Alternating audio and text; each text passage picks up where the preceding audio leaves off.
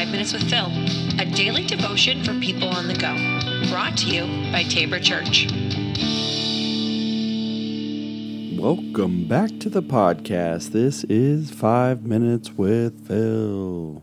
So today is the Monday right after Easter, and it's uh, it's one of those days, you know, for uh, at least for, for pastors, that it's like you get uh, you have so much. Uh, stuff that you're doing prior to that. You got, you know, services last week with Holy Week, and, and then you get to Sunday, and it's a, you know, it's a big celebration, celebration of the resurrection, and then it's like Monday hits, and you're like, oh, like, you feel like you got hit by a bus. So, what, uh, what did I do today? Um, so what I did is I went on there and punched in Easter Monday on the Google, and they brought me to this Śmigus-Dyngus celebration, and it's a Roman Catholic celebration held on Easter Monday across Central Europe. And the tradition is widely associated with Poland and observed by Polish diaspora communities, particularly among Polish Americans who call it Dingus Day. And so Dingus, of course, uh, caught my attention first because uh, my wife likes to use the word dingus quite a bit.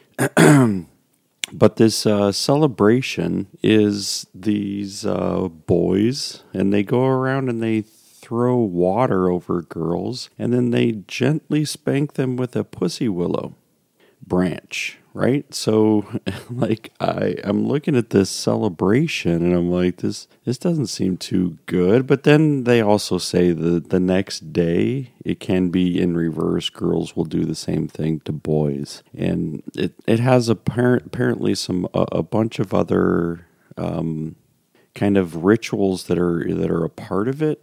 Um, but really what they talk about is that it's that the water symbolizes baptism. And it takes them back all the way to the uh, the Duke of the West Polans in nine sixty-six A D, uniting Poland under the banner of Christianity. And the way that you would do that is ultimately baptism brings you in. Now, the festival is traditionally celebrated by boys throwing water over girls, and they like and spanking them with the pussy willows. Boys would sneak into girls' homes at daybreak on Easter Monday and throw containers of water over them while they were still in bed. After all the water had been thrown, the, the screaming girls would often be dragged to a nearby river or pond for another drenching.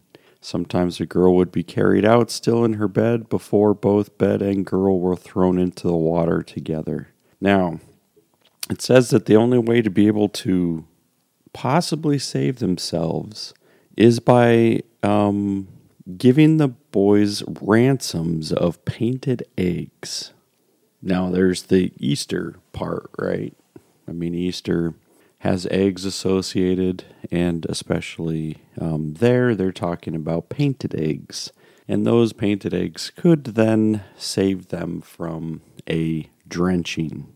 I this seems like a, a strange one. I mean, I know, of course, it's um, it's not my culture, uh, and so what I'm going to do is is reserve my my judgment of it. But it just it it does seem um, it does seem strange to be able to do this on the Monday right after Easter. That this is the way that we're going to carry things out, is we're going to pour water and lightly, you know, tap with the pussy willow branch. So, where are we going to go today? What is appropriate after a dingus celebration? All right, well, I feel like the best thing to do is go back to the resurrection story. But very early, from Luke twenty-four, very early on Sunday morning, the women went to the tomb, taking the spices they had prepared. They had found that the stone had been rolled away from the entrance. So they went in, but they didn't find the body of the Lord Jesus. As they stood there, puzzled, two men suddenly appeared to them, clothed in dazzling robes. The women were terrified and bowed their faces to the ground. And the men asked, "Why are you looking for the dead, for someone who is alive? He isn't here. He's risen from the dead. Remember what he told you back in Galilee. The Son of Man must be betrayed into the hands of sinful men and be crucified, that he would rise again on the third day. Then they remembered that he had said this, so they rushed back from the tomb to tell the disciples and everyone else what had happened.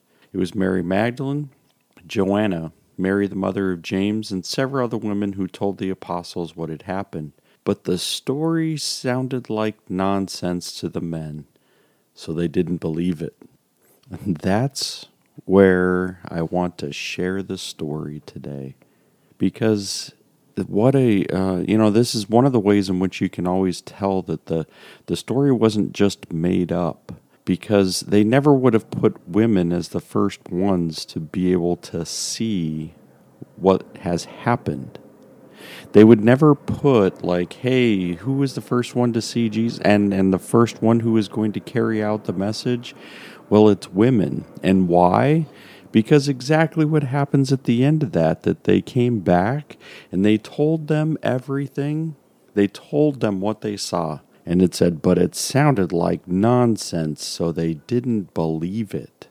Now, this is the story, right, of Jesus rising from the dead, and it comes first from the mouths of women. And it doesn't, I mean, it's not anything new. All of a sudden, the men are like, no, that can't be. This is nonsense. And so they they ignore the women, and they try to be able to find it out on their own. Yeah, this isn't a, this isn't a good a good depiction of the story. Why? Because what we're what we're seeing is that is that men are insecure. And what we're seeing is that even in their, their own insecurity, they're trying to be able, like, well, we can't justify it with these women, but we're going to go to try to find it on our own. So it seems to me that these men should also get the same rap that they gave, like, Doubting Thomas.